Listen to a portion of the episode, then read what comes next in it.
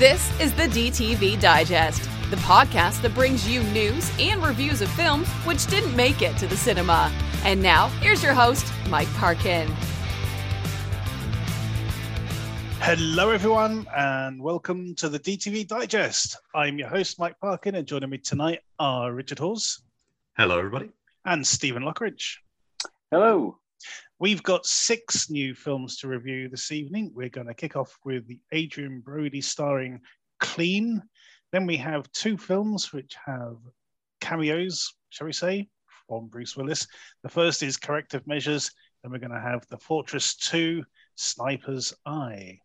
We're going to follow this up with the sci fi film Rubikon and then the weird horror movie The Pond before ending with The Princess. Um, our short shot this week is Baby Fever, and our DTV throwback is Marked Man, starring Rowdy Roddy Piper. So, without further ado, let's crack on. Our first review then is Clean. A garbage man, simply known as Clean, tries to do what he can to help out the decrepit neighborhood he lives in and tries to find redemption for a violent and tragic past.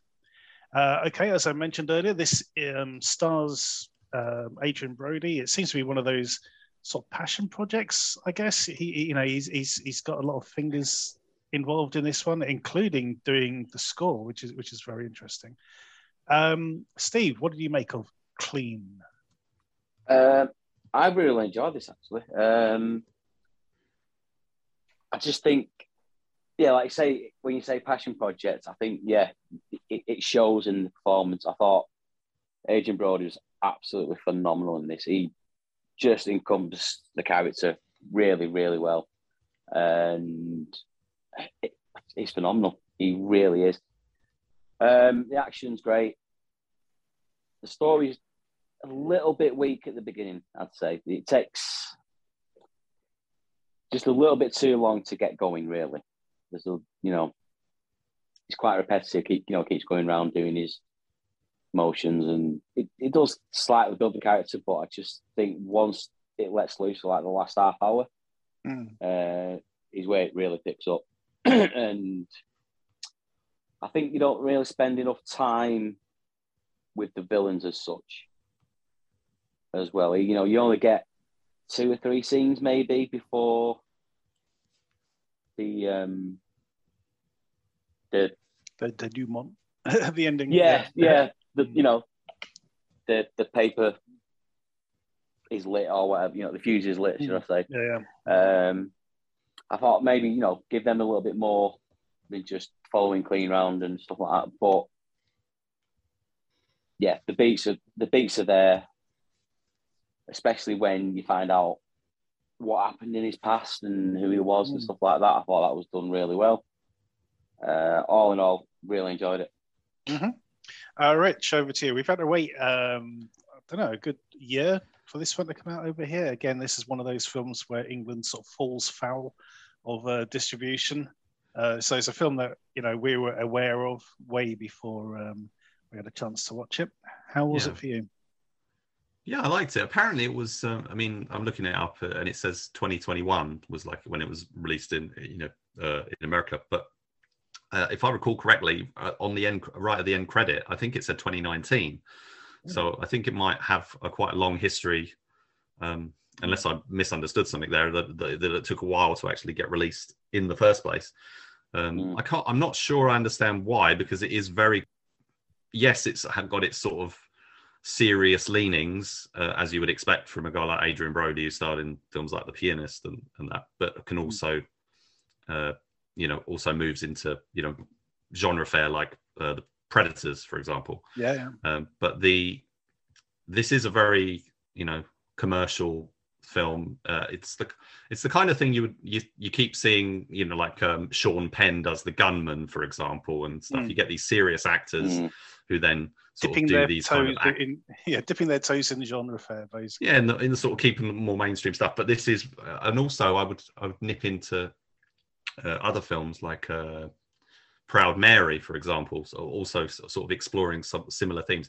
These are this this is a very conventional a guy you know it sort of stems from the western you know the sort of the guy with a past he's trying to outrun his past and you know uh, or get some redemption and stuff and uh, and then you know the, uh, he's going to have to he's the gunman who's going to have to pick up his guns you know Mm, yeah. or, or you know put on his gloves or, or whatever it is one, one one more time we've seen it a lot and i think you know there's similarities between this and you know tonally and stuff a bit different but like so, something even something like nobody Mhm. does the same thing in a completely different way in that movie you know he's got a family and stuff and whatever and, and in this one he's just like a complete loner Mm. uh, it's a very dark gritty grimy film. Uh, it, trying to watch it on the screen or on on my tv it was you know some of it's actually really hard to see. Uh, i don't i think that's probably more due to how the the you know the method of watching it rather than the, the film itself. I think you have to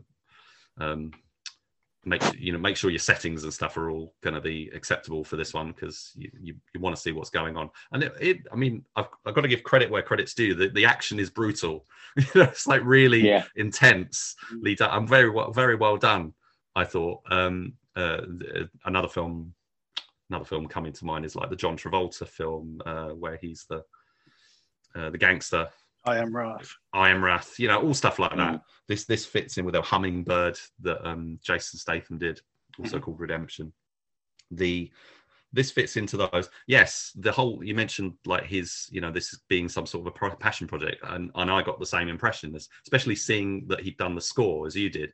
The because I was like, has he ever done a score before? And uh, not really. He'd done a he'd worked on a documentary about a house that he bought or a Hmm. castle rather, and I think he did some music for that. But I think this is the first full score that he's done and got sole credit on.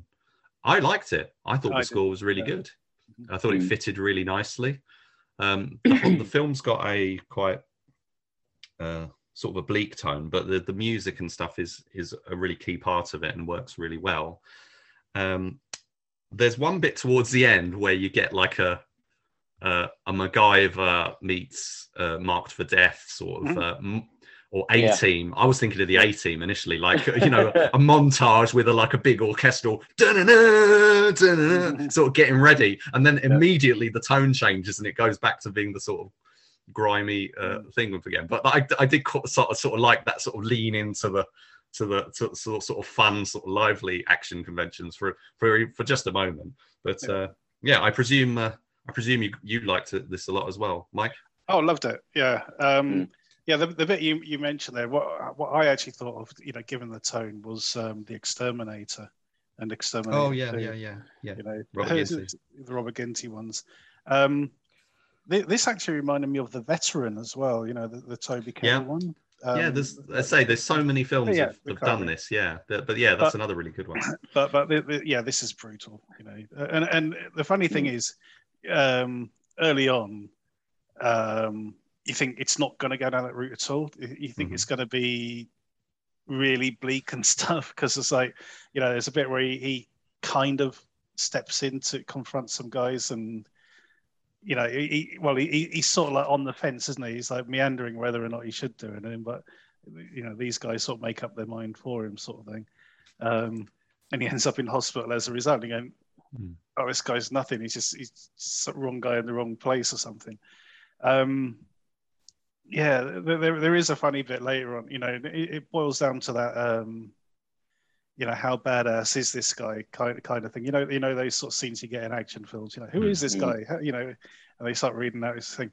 And there's a bit where one of the, the mafia guys gets a phone call and going, "You didn't tell me who the fuck this guy is." Yeah, but it's, know. not, it's you know it's John Wick. It's all these exactly. movies. Yeah, know, exactly. do it Yeah, that's right. Yeah. Yeah. You know, suddenly the penny drops. You know, it's like, oh shit. Yeah. Um, Yeah. I, th- I thought it was superb. Yeah, as you say, that, that whole bit at the end, you know, the, the the bit where he saves the girl from that very awful situation, which was about to turn really awful. Um, he, he sort of gets in at the, at the right moment, you know, and and you see the state of um, you know the mafia guy's son um, in his injuries. You think, oh, that looks nasty. Well, he's, you know, he starts off, you know, the whole thing, uh, the because this is another one with voiceover, Mm. and it, and and it, you know, it's like he he enjoys you know the violence. He's sort of trying not to, Mm. but you know, it's Yeah, that yeah. Yeah. it, and and they and they did the same thing with um, um, Nobody. Hmm. If you remember in that movie, he's like, Oh, he, he, you know, he couldn't wait for the he's- excuse. Yeah. he loves it. He, You know, he can't. He, he's that's the thing he's fighting. He's fighting his enjoyment of it Mm. because It's he's, when, he's when those guys get on the bus and he's like, yes. it's like, it's like I've been waiting for for this kind of thing. yeah. But uh, yeah, I think so. Maybe something, you know, maybe with things like Nobody coming out and that that maybe that sort of hurt this film a little bit in terms of its chances of release because Yeah. that was such a big hit, you know, such a big pride program, and they were just like, well, we can't release, you know, we can't put this movie out when people are just going to start thinking of all Hmm. the, that and all these other films. Although it is tonally different, yeah, yeah. they're Yeah. all fr- they're all cut from the same cloth and stuff. But I think you know, You could almost you can almost would- see this as being a Rambo film, you know. You know, if, yeah, if, if, if, if Yeah. John Rambo i- instead of buying a ranch and he decided to go back to his old neighborhood or Mhm. something, you know, you, you could, it- well, if you think about it, if- you could really see Stallone as that sort of character. You know, this guy just sort of tinkering with antiques and shit and just keeping his head down. Well, if you, you combi- know. if you think about it, if you combined Ram Rambo Last Blood Hmm. and Rocky Balboa, for example, you know that sort of That's the Philly character. setting, you know, Yeah, that's that's- because Uh, in that you movie, really Rocky see- has lost everything. He's just living in a small little house, and Yeah, you could really whatnot. see Stallone of it being attracted to that material. If it, if it, Yeah. if it you know, if it hadn't gone Adrien Brody's way, you could almost see it falling into his hands. Well, Brody Yeah. co-wrote the script on this one. I don't know what at what Mm. point they the gestation and stuff, but him and Paul Solet, who Yeah. um, had done uh, Bullethead, which was released as Unchained, which I think you covered. Uh, yeah, that was the a good one. about- Yeah, with well, John uh, Malkovich Antonio and- Banderas. yeah. Yeah, yeah, that was good. they Mm. so i don't think i've seen any of paul Solet's films but i thought yeah i thought this had really say it's really stylishly made Mhm. you can equate it to both hardcore sort of serious you know proper action movies and sort of the more art housey kind of Driven stuff like character hummingbird. stuff. Yeah, yeah. yeah, character character thing. And uh you know le- you know any i think it's one that action fans are more primarily going to enjoy but i think it, it because i think people who like a sort of a darker grittier performance and and stuff will will will enjoy it as well i think it's really good yeah i liked it a lot Mm. I, I thought so. Yeah, absolutely. So on that note, guys, how are we going to score it? Uh, Steve I'll give it an eight. Mhm. and Rich.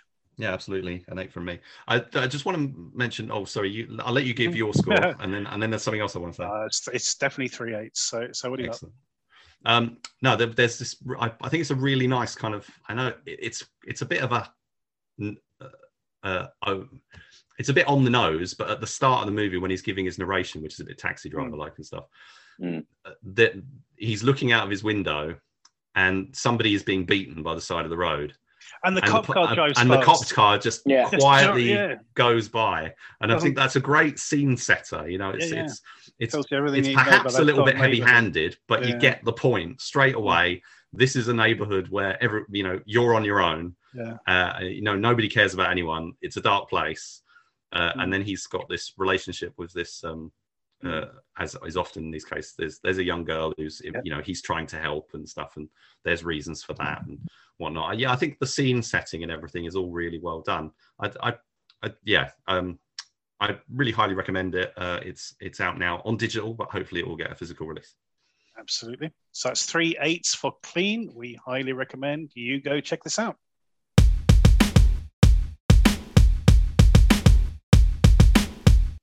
Our next review is Corrective Measures.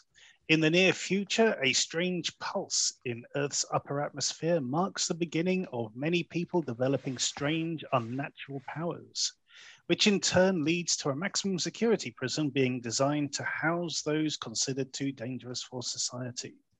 Into this hell, excuse me, into this hellhole go Diego Diaz, an empath, and Payback, a vigilante who's been hunting these mutants.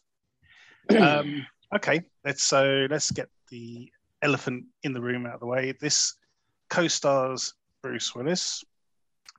Front and Uh, center on the UK cover, which Mhm. is probably uh, not a good thing to be doing at the at the moment. Indeed. So uh, we, we can put his performance to the side. We know the score as far as Bruce is concerned. You know, he, he's been pretty much exploited by these producers to prop up these films. Um, so so we, we can put that to the side and, and sort of judge the film on its relative merits, I guess. So over to Steve. What did you make of corrective measures? Bearing in mind, Steve, you had the choice of the two Yeah. Bruce Willis films, and you opted for this one, or you, you took a chance on this one. So how how was that for you? dog shit. To be fair, it's it's awful.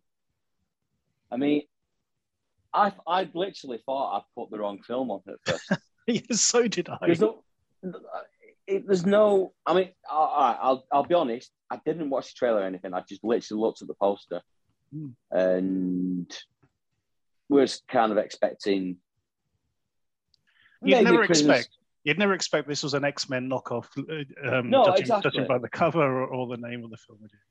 No, and it just starts. And there's like a guy there looks like a werewolf. I'm like, Yeah.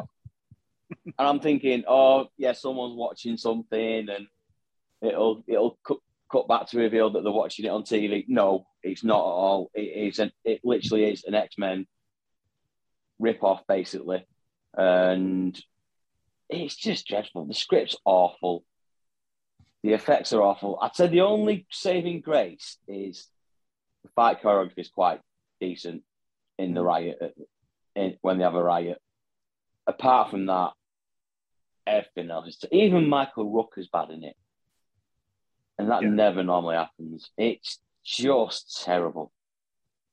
It's cheap. It's nasty. It's there isn't even really a main character. It's just Flitz and this payback or whatever he's called, beating the shit out of everyone. And the Diego dude trying to cop off with the nurse, with the doctor. Hmm. And then you've got Rooker trying to get the money out of Bruce Willis, and that's it. Oh, and Tom Cavanagh turns up, which I was quite depressed at because I, like- I I really love him, and it it's Mm. again just wasting this. It's Yep. it's terrible, really is awful. Um, Rich, your Well- thoughts on, on well, I- measures? See, now I don't know if this is because I watched it after Fortress Sniper's Eye, but I, I thought it was pretty good. Uh, I, I quite liked it. It was, it's, I think it uses its low budget pretty well. I mean, it, it's- I think it's quite clear they've got very, they had very limited resources. For example, all the outs, you know, a lot of the prison stuff takes place either in the sort of corridor sets and stuff, or the uh, the quite limited space of the uh, exercise Yeah, the smallest Uh, exercise Yeah. yard in the world. uh, the yard yeah so and, the yard and is the pretty canteen. yeah the canteen as well but there's like, like the interior stuff and then there's the, the the the the yard bit and but i thought although that was a bit obvious and you know the the um some of the characters and their you know the like you say the guys like with like werewolf head and stuff it's pretty much just the head they don't really Mm. do the rest Mm. of the body and stuff but uh no i thought that was fi- fine and uh yeah I, mean the thing i thought of was the boys i was thinking this is like uh this is very Yeah. much in the sort of Yeah, you could see this as being like a, an episode or two two episodes of the boys basically uh, featuring sort of similar characters and stuff but the lobe uh, is bruce willis's character he he he his presence in it uh, you know being a prison and everything just made me think of apex but in that movie he did move around as but in this movie he's Mm. pretty much just in his cell all the time and his uh, probably for the reasons of his aphasia and stuff there's there's not much uh I don't know. It it could be a character choice. I don't know, but there's the the line deliveries are very. They're full of you know more apathy than maybe was intended. I don't know Mm. in the script, but uh, it's kind of uh, sort of mu- mu- mumbles, you know, mutters something. M- Michael Rooker, on the other hand, he's going all in, uh, and and I quite en- I enjoyed uh, Michael Rooker uh, in this. Uh, Tom Cavanagh, who I'm not familiar with, but yeah, I, I you haven't watched him. The Flash, basically. So. Oh, okay. He's in Yeah. There. Um, there was the thing with the with the payback guy. Like, yeah, the film is completely uneven with moving between these different characters. It's kind of an ensemble, but they don't really know where to focus. Uh, Yeah. Possibly that's because, like the boys, this is adapted from a comic book Hmm. uh, or a graphic novel. I'm not sure whether how long a series or whatever it was, but um, the the company that made this is the company that published the comic book, and I think it's their first live action project because they've done loads of animations. The director, I think, is the like the guy behind the company and the comic book and everything. Um, I thought, yeah, it's got a nice, it's it's got a nice widescreen look they've gone for, which I think um, sort of makes it feel a bit uh, bigger budget as well to me. Uh, and what else was? What else? I, I really like the music actually. Uh, I thought the sort of uh, country-ish or, or whatever the kind of uh, tunes that they threw in there and the score and that I, I enjoyed. I I quite had I had more fun than I was expecting, considering this was a, a film that was released direct to a free streaming channel, uh, Tube at Tubi, sorry, Hmm. in uh, in the United States. Uh, I I was expecting something of a much lower quality, uh, and I think this. I don't think this was made for Tubi. I think Tubi bought it because the film seems to have been made, you know, with sort of with some more aspirations than than just being shown on on a on a stream on a TV streaming service. More like a not as big budget as something like a Netflix production, but you know they it's it's a film that um, that ha- they've put some effort into it. I think, whereas compared to some other films, you know, they might not go for they might not want to shoot it in a widescreen, you know, ratio, having sort of dreams of maybe a cinema release or something. But the uh, yeah, so I'm overall, I don't think it's great or anything, but I was pretty positive about it. I'm I'm 50-50 on this one. There are definitely definitely positives here. Um, I, I was totally surprised by the actual plot as it sort of developed. Um, you know, I wasn't expecting. Oh, there was a plot, was there? Mm. Well, Well- okay, backstory. Let's go for that. Okay, so so there's, um, and and, and you know one, one of the detriments, unfortunately, and and I I guess this comes down to budget, is having to dump a load of exposition through um, news channels. You know, Oh yeah, they do that. So- They do Yeah, very much of a. RoboCop kind of thing, all that basically. sort of crap. Yeah, I suppose Robocop's Yeah. got a lot to answer for, but um, but yeah, there's a lot of that um, to try and sort of set the scene and you know fill in bits and bobs as we go. Um, it, it doesn't really work. I just found them very annoying scenes, basically. Um, I thought Tom Cavanagh did a better job as the um, as, as sort of the walking talking exposition. Um, Yeah. I thought, thought He's he- the I'm going to show you around guy. Yeah, yeah. This is a prison movie, so you get all the prison movie cliches exactly. of, of the new guy and the the, the seasoned, you know, the, the, the Shawshank Redemption and all that Yeah. sort of stuff. Um, I, I quite like the character of Payback. You know, obviously he's a total ripoff of the, of the Punisher, but Yeah. I thought I thought he worked. In, They didn't in- really develop him very well, though. Oh, no, did they they? I didn't thought it was funny. They No. do this thing. He get he tattoos himself towards the end, Hmm. and he manages to get the lines completely straight, Mm. which I thought was funny. all this. Yeah, but as you say, the, you know, the Diego character, he, I I totally missed what the point of him getting a job in the canteen was, or, or whatever it was that he, he was told to do. I just did not understand. Yeah. the whole, you know. Um, There's all Yeah, these that- subplots like who's going to be running the prison when Michael All Rooker that, yeah. retires and stuff. Yeah. I, I thought this was amusing as well. The fact that it, that Michael Rooker's character kept calling himself the overseer, as, uh, you Mm. know, as, as if he's not a bad guy. You know, it's like, Yeah. Yeah, yeah. somebody, I somebody mean- should have a word. With. It's as if the people, you know, the people who actually, um, you know, foot the bill of of uh, you know fund fund this prison would, would be wanting to have words with Mister Overseer. No, you're the fucking warden, is what you Yeah. are. I'll tell you the other Overseer. th- thing that I thought of when I was watching, when, or actually it's probably more coming to mind now. Um, Suicide Squad. Mhm, You know, yeah, the Suicide. Squad did this Mm. whole kind of, you know, superhero or super super villains in a prison kind of. I know Mhm. they came out of prison really early, but it's basically again the same kind of concept. There's definitely a Very sort much. of You could a- almost see that in, in sort of like, you know, corrective measures two or something, you know. Yeah. It certainly No, could go that way. Please no. Yeah, there's there's all these there's another character as well, isn't there, in this? Um who is it?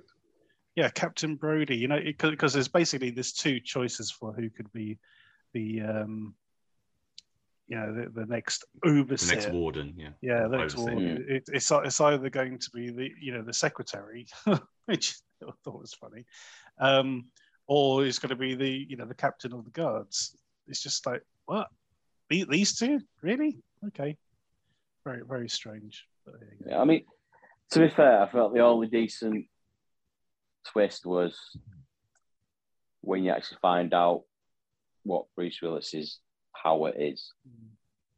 Mm-hmm. That yep. I thought, yeah, that was quite decent, but rest it, it, needed a different actor, didn't it? It needed an yeah. actual actor to pull that mm. off. I thought it was quite good, you know, because for quite a, a, a, you know, the early chunk of the film, they kept him completely behind closed doors, or you know, or in his cell. So, uh, you know, people are talking about mm. him in hushed tones. Oh, the lobe, the lobe is here. You know, all this sort of stuff. Um, but yeah, when, when you meet him, he, he, he, there's no Machiavellian sort of like master plan. It's you know, yeah, it's, it's, just ridiculous. It's but, just him um, looking quite sad in his cell. Sad, very sad. Mm. We'll, get, we'll get on to more, you know more. We'll reference this again shortly. Apparently, but, Doug Bradley is yep. was in there. I, I didn't yeah. him. Yeah, it might it might have been in one of the um, the, you know the news clips or something because he's mm-hmm. played the senator. But, yeah. Anyway, I think we talked enough about this. Steve, your score. I'll give it a 5 mm-hmm. And Rich, I'm going to give it a six. I think I had quite, I had a reasonably good time with it. I'm I'm going to give it a six as well. I must admit, um, there, there was more to like. No, I won't say there's more to like. I suppose no, that is what I'm saying. If it's a six, yeah, there's slightly more to like yeah. there is not. Um, yeah, they get the basics right, but the, you know, some some of it's down to budget, some of it is down to being told to use Bruce Willis. You know, um, there you go. Imagine if they didn't use Bruce Willis and actually use that budget, you know, to, for production. Mm. Who knows? Would it make any difference to the to the end? You know, the the, the, um, the profit margin. Who knows? Anyway, so that is two sixes and a five for corrective measures. Go check it out.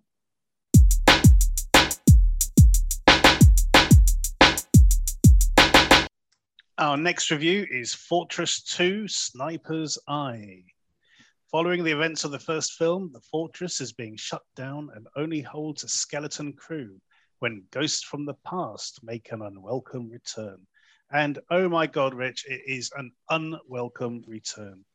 Um, I, I can't believe the audacity of this film on some levels. I really can't. What to basically remake the first film? To remake the first film. Not only that, but but to lift whole scenes from the first film and use them as flashbacks, just to fill in details for the characters who weren't in the first film. Going, oh yeah, you know, might as, they might as well have just handed them the, the DVD and go, oh yeah, just just watch this scene here. You know, that would bring you up to speed. I, I, you know, it wasn't just snippets of scenes; it was whole scenes well, the, the, the beginning, the whole uh, ending, yeah. basically, of the first film. Oh, there's about three occasions where they, they just like lifted whole fights and th- things. You know, the whole confrontation between Willis and um, what's his face, Chad, um, at the end of the first film is reused again. Um, yeah, I despair at this film. The, the, the funny thing is, the, or the best thing about this is is the two it's two recurring characters or two returning characters. You're going to say you're glad that Michael Cera is back as Blaine, aren't you? I am. Mm. I am absolutely am. He was the best thing about the first film. He was in a different movie. He was in a different movie. He was in his own movie. This is this is what's funny about. Well, that's uh, why they've sort of they put him in sort of more center stage in this one. Yeah. So in in the first film, um, as you say, you know, he starts off being this really loud, brash, weird sort of guy driving around his, his, golf cart. But when when the shit goes down, he goes off on his own and starts killing everyone. He has a higher kill count than anyone else in the film. he's he's also given a you know his own badass backstory. Um, explaining, you know, oh, yeah, this guy did two tours of Afghanistan or whatever, and he, you know, saved all his platoon and all this sort of shit. You know, he, he's the actual hero whereas Bruce Willis and, and Jesse Metcalfe just sort of like amble around um, for, for, most of the movie. Mean, meanwhile, you know, Michael Cera is going around killing everyone, but that's beside the point. He's really good. The other guy who's really good is the one playing. Um, oh God, is it is it Icarus or Darius or something? Uh, There's a Ulysses. Ulysses, that's him. Yeah, uh, he's, he's got a weird name. Starts uh, something or other. Sedarius. Ser'Darius Blain. That's him. He actually, you know, his his character, even though he should be fucking dead because he died in the first film. Um, well, they all come back. They all come back. Like, I mean, it's, they make a joke of it. You know, they say, "Oh, didn't anyone die before or something?" Um, he, this guy, Sir Darius Blaine, is really good. He can hold his head up high, and you know, he he sort of acted way above the material as far as I'm concerned. You know, as as the henchman in this. Um, but he, Chad Michael Murray, you know, he was just stuck monologuing again. That's that's his whole shtick in this film. He's just boring the people, everyone's asses off, just talking non-stop. Um, yeah, a, a joke basically. Jesse Metcalfe does very little. Um, yeah, if it wasn't for Michael Sirow and, and um, Ser'Darius Blain, this would be a complete write-off for me. And and uh, let's um, let's let's talk about the title for a second, uh, Rich, as well. Hmm. Um, it's been released as Fortress 2 Sniper's Eye. Well, no two, just Fortress. Uh, Fortress, Eye. okay, Fortress Sniper's Eye. Excuse me. What's the sniper's eye? Okay, there's, first of all, there's no sniper. Mm. So, so, somebody uh, asked me earlier, um, saying, "Well, well, well maybe it, it's the name of a building called the Sniper's Eye or something." I thought, What? So, I, I but to that I say, well, the, there's no building which is more than a story tall in this. You know, they're all single-story buildings and everything's underground. So no, that's you know, nice idea, but no, it, it's I don't know. So, somebody played, you know, where, where they put like buzzwords into a into a sack and you put your hand in, pull- pull out random words, to see what you get. Mhm. You know, that's basically what happened here. I think Like every other Bruce Willis film for the last five years. Basically, and and yeah, every, the last dozen Seagal movies as well. Let's, let's face it. Anyway, Rich, I- I've I've um I've talked way too much about this film. What are your thoughts? Did you even see the first one? Ah, see, now this is the thing. Uh, I didn't watch it because I didn't review it with you You, guys. you went, yeah. I sort of. So thought you went what I did. I, I double billed these. So I, I caught up on the No. fir- I caught up on the first film to then watch this one. we thank you for Uh, your service. uh, and what what struck me was how how sort of polished and sort of bigger budget the first film looked compared to the second one. The Mm. first one had really, I thought, really good cinematography uh, Mm. that sort of elevate. You know, you could tell it was really cheap sets and stuff, but it had quite a nice polish. I mean, the the thing that struck me first about backtracking slightly about the first film was they go to this kind of retreat where you know or, or retirement community where Bruce Willis is is living. Yeah. and it has the cheapest looking signage Oh, yeah. of like the mount whatever it's called it just looks like it's cardboard or something uh, and then they go to and then all the buildings are very sort of shacky and stuff and then they do the and then they go to the sets and stuff anyway so But that film What- was quite the, the, the other thing. The other good thing about the first film as well, of course, it's got Simon Phillips in it. yeah he's not in it very much though he, No. he, he, he was o- over it's always, always it's always good to see him in anything these days. quite a few people from um what was it survive the game are Mm. in these two movies they turn up in one, Yeah. of, one of the other of them um and the first film to me you know the thing about this one was the it was a replay to an extent of the first film but the first film had more of a point there was more stuff going like, there was all this rubbish about cryptocurrencies that they were going on which they've completely dropped in this one Mm. but the, so the first one was all about getting uh, doing that and then taking down that uh, Chad Michael Murray's character. And in this one, it's basically he's back for revenge. Uh, there- there's not really any more that or not, not that I picked up any or more more goal to it No. than that. None. And uh, but he still managed to assemble this team to come and do it with him. Uh, they they were quite willing to do that. Ah, Um, now, they- now, Now, Mi- Michael Sirow's character Hmm. gets a little, you know, they do that whole thing of, oh, you know, I, we're going to be really happy now, kind of thing. And it's like, and I think they refer to it as Oh. fridging, uh, uh, where they basically take her out straight away Yeah. uh, to give Yeah. him some motivation. Hmm. Uh, and you know put him back in the game and stuff. But, so sorry, you were going to say something there.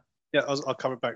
I did like his scene as well. You know, when, you know when he's taken out to be executed, and he Mhm. starts talking to the two guys. You know, I, I thought that scene was really good, and uh, and, and how he gets rid of them as well. I thought that you know, it was really good stuff.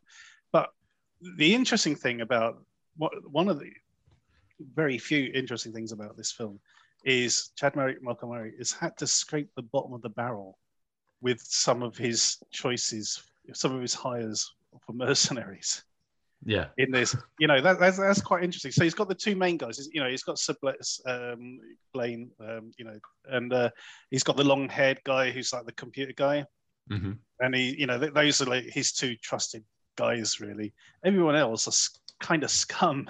You know, it- like that, that the big guy. It kind of looks like a slightly fitter Harry Knowles. yeah, And I'm thinking, I wonder if that's on Mm. purpose.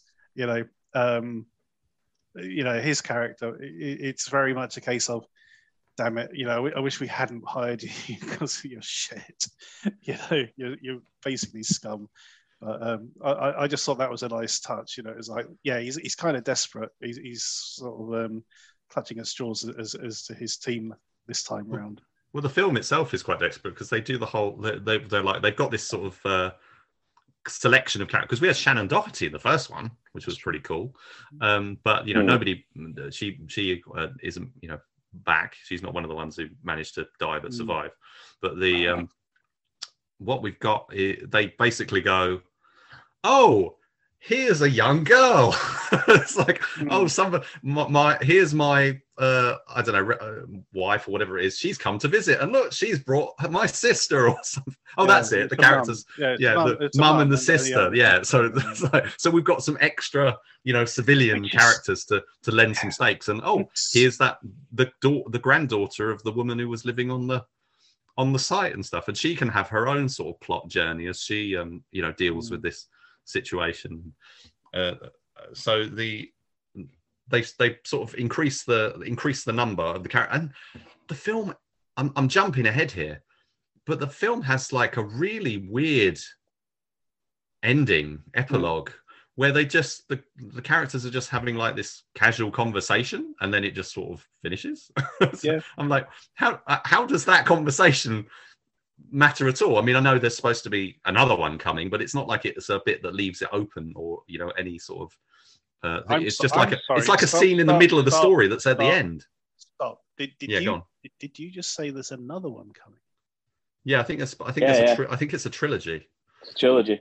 Oh my fucking god! well trilogy in the Perfect. loosest sense of the word uh, you know but uh, yeah i think there's supposed to be a third one uh interestingly i thought this was directed by james cullen bressack uh, you know like he'd Mm. done them back to back or something but that obviously wasn't the case because this one is directed by josh sternfeld uh, Mm, who doesn't have as much experience as as cullen bressick and hadn't you know you look at his um filmography and there's nothing i've ever heard of uh, even sort of casually. He doesn't. He's not like a guy who does like these sort of uh, action movies and stuff. Generally, he did a film called uh, Winter Solstice, Winter Solstice, uh, Yep. which was a drama, I think, in 2004, and had you know like Anthony LaPaglia in it and stuff. But uh, you know, so this isn't really the sort of film that's in his wheelhouse. So th- that, um, but whether that's why it's sort of not quite a good fit and he doesn't really work, I don't know. But I think the budget definitely seems to have been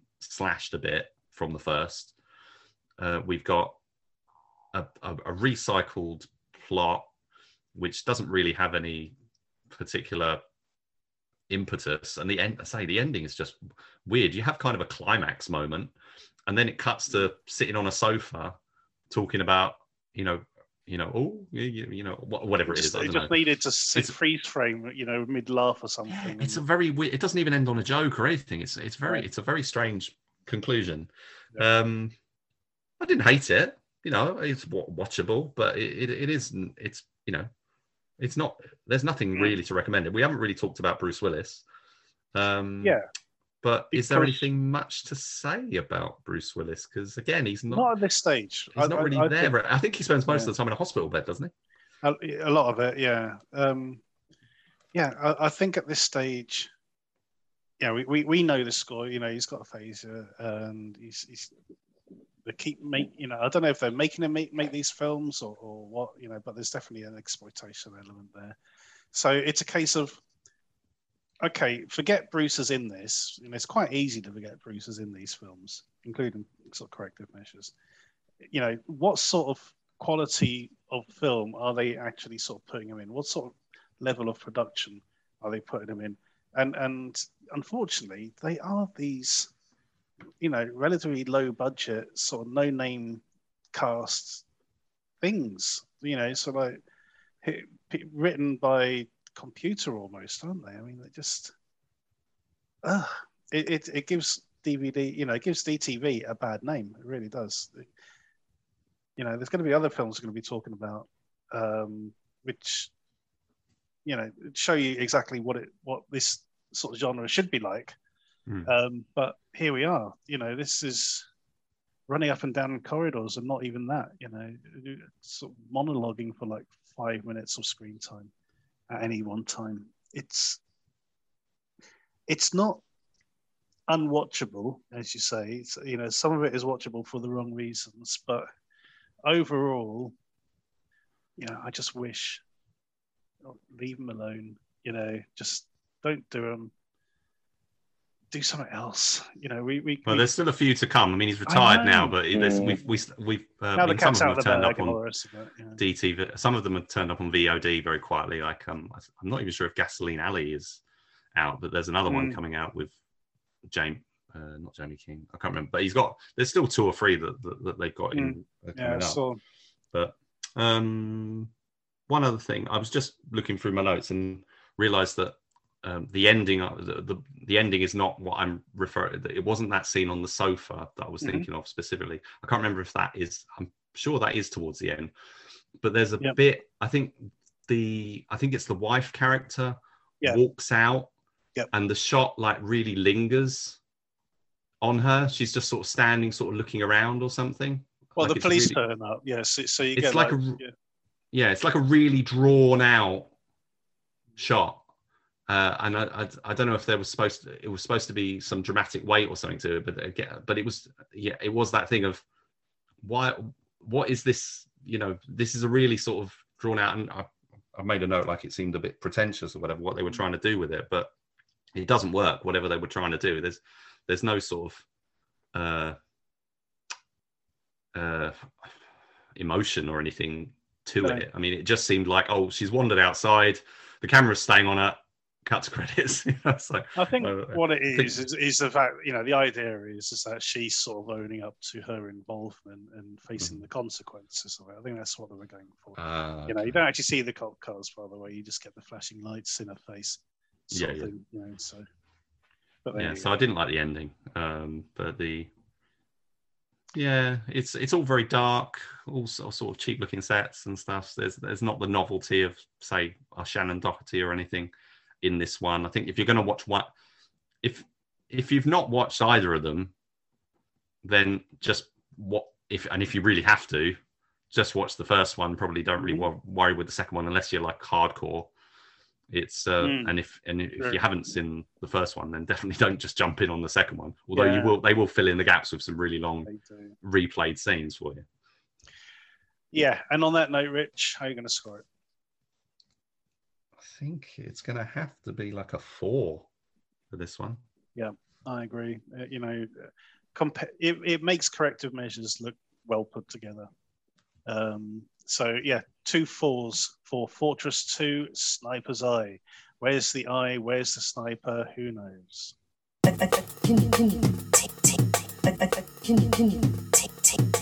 Our next review is Rubikon. A young military officer is sent to a space station to take charge of an Earth, ser- excuse me, Earth-saving invention, only to find the situation is way worse than she was led to believe. Um, okay, end of the world stuff. Uh, we, we've been here lots of times, um, and I believe this is another German production. It's Austrian. Austrian. Okay. Mm. Um, I was reminded, Rich, of a film we covered a not well a while ago, which is about two fugitives who find a um, an old spaceship and then spend the first half of the film putting the Yeah. spaceship back together and then launching because Yeah, you know it's that sort of German meticulousness. that, you yeah, know, I if thought you're that, gonna- I if- thought that one. if you if you're Mm. going to do a space movie, you have to, you know, bathe it in reality and, and sort of show show the how it would actually all work. And, and I guess that's kind of what we get here, isn't it? It- It's that sort of it's it's slightly more elevated because you know it's it's a very decently sized space station with sort of docking ports and all the rest of it and proper crew quarters, etc. Um, but at the same time, it's um, you know very meticulous in, in in the way it's sort of showing us how the, how it all works and stuff, and and even this you know this um, algae um, invention that they've come up with to try and sort of save the earth, you know, um, way of replenishing the atmosphere. Um, you know, there is a lot of time spent explaining how this works and, and you know showing us all these tubes full of green algae, etc. Um, I, I, I typically I found this to be pretty glacially paced. Um, it, it's more or less a three-hander between these characters. Um, it, it didn't really engage with me, I must admit, and I, I found the um, the tone of it very, very dark and depressing. Um, there are certain points in the film I'm thinking if that was me, I'd be thinking about chucking myself out an airlock round about now, you know, because what else is there? But anyway, Steve, how did you get on with Rubikon? Yeah, same as you. Um, I thought it was boring. Nothing happens. It's one of them where there's no real growth in character. They're just basically stuck on this thing, deciding do we do we go down to earth? Do we not? And that's it. And there's n- nothing else there really. Um, it was overlong. It was boring. I mean, it looked nice. It looked pretty. The, the, Oh, the the sets were great. effects are superb. yeah. Yeah, the sets were great as well. Um, even the performances weren't weren't bad, but there's just nothing to it. It's literally, I, I, I just couldn't get on with it at all. They just well, we'll get pissed, we'll have a shag, we'll get pregnant, we'll do this, we'll do, and and that's it. There's nothing else. There's no character growth. Mm. There's no, even the story doesn't move on. You know, there's wh- when they get in contact with the survivors on Earth, that doesn't go anywhere really. It goes around in And circles, then- doesn't it? Yeah. Yeah, and then, and then at the end, it's exactly the same thing. And I was just very bored and very frustrated with it. I just thought there was no point in, in the film whatsoever. It's like when you something else we're going to come on to in a bit as well. Um, you know, where you where they wake up and it's all a dream and it's just pointless. You know, there's nothing there. There's no point to it whatsoever. And yeah, I thought I was very, very frustrated with it. Yeah. Uh, Rich, did you get on with uh, Rubikon? I did. I really liked it. That's cool. That's I cool. think I, I, I mean, I'm glad you guys um, agreed with the, at least the uh, the look and that of the film because it does look great. Uh, the Mm. production design and cinematography. It is the same kind of space stationy, you know, look and feel and whatever that is very familiar. There's nothing unique or, or anything about you know whether it's Alien or Event Horizon or or, or whatever the um you you you're in a familiar sort of environment. It looks very polished, uh, uh, in and the say it's the combination of the the set the the production design, the cinematography, and the visual effects, uh, all sort of because it's it feels convincing. Uh, you know, Hmm. we, we'll talk about another film later where it doesn't feel convincing. It feels artificial uh, whether that's by design or not, I'm not sure. But you know, stagey is often the you know term people often use, whereas this this feels like an environment. Uh, I like that, but I also did like the story and the characters. The you the, the thing you mentioned about it going in circles, I have essentially the same note, whereas where I I termed it as rinse and repeat, is what we've basically Mm. got a thing happen, you know, a decision is made, uh, and they're going to do a thing, and then that changes, and then you know they go back to the square one, and then they essentially do the same thing again, and they do, and the plot kind of unfolds in that, you know, recycling that same idea over and over, and you keep thinking, "Oh, it's going to move on now." No, it's not. mm-hmm. And and I wasn't as frustrated by that, but the um, I it is perhaps a bit too long. It's like nearly two hours, hour and fifty. Uh, but I was just I really liked being there in the environment. Now I've I'm not a big sci science fiction guy, and and, uh, and like a sci-fi drama sort of survival story like this is not necessarily my bag. I would like a bit more, maybe a you know more horror, more action, or something. But I was quite absorbed by it. I liked uh, the performances, um, and uh, especially as I, these are all actors who I, am not familiar with. You know, the, and I've looked up their credits, and they haven't mm. been in anything I've seen or anything. They're, they're all the set. Well, yeah. I say that I say that, but the um, uh, the the Russian guy, uh, I think he's, I, I, think I don't know if he's supposed to be Russian, but you know he's he's a, a Ukrainian actor, I believe. Yeah. Mark Ivanir, he's got a hell of a, a filmography. He's been in Undisputed two and three. He started his mm. career in Iron Eagle two, and uh, Delta Force three. He's done other stuff. He's done loads of video game stuff and tie-ins, like he did the Ghost Recon Alpha short film, where I think he was the leader of the group, and, and loads of television. Very, you know, very successful, you know, sort of character actor, I guess would be the best term. You know, he's, he's had a really successful long career, but mm. most people probably don't know his name, as I didn't. Uh, I quite I liked him in this. Uh, I like the lead, who's who's a bit more of a, a newcomer, but she's still got quite a few credits. Uh, the yeah. The British guy as well. Uh, I quite I, I I quite like. So it's it's Austrian. I, I haven't stressed that it's an Austrian film, but it's all shot in English. Yeah. Um, mm. There's yeah. a little bit of German uh, dialogue from the uh, lead actress. Uh, uh, I think it's German. Um, but yeah, so I what else uh, did I say? Yeah, so it, it is it's one of those as you say, like it's essentially three hander. So you've got the whole. Um, normally in these kind of situations, that there's uh, certain conflicts and you know animosities and romances or whatever will arise and you know sabotages and, and, things and who do you trust and stuff like that is going on. This is all there. There's there's nothing new or necessarily particularly satisfying about the film, but it was just something that I enjoyed being there. Uh, it's not as perhaps uh, uh, I'd liken it also to uh, the film Settlers, which we watched, and I know um, you guys didn't really get on with either. Mm-hmm. But that that, mm. film had some sort of uncomfortable dynamics, but this one doesn't really have the same stuff going on with those characters. It's it's a bit more um bit more pleasant, I guess. You know, there's there's there's no real big uh dramas or it's very uh I don't know. I don't know what the best best mm. term is. You know, there's nothing particularly grand about the conflicts or whatever. There, there's nobody like you know going really off on one or doing yeah, anything no really bad or anything, yeah. no yeah. there's there's nobody doing like a bishop or anything you know it's like a, there's nothing real or not necessarily not bishop who's the other one in alien oh crumbs yeah the, who's the, um, the, the, bilbo baggins or whatever his name yeah the captain so the, the oh, yeah basically the guy who's revealed Ian Holm, yeah. In that, oh, so he's like uh, he, he, like goes off on one and whatever in the first film.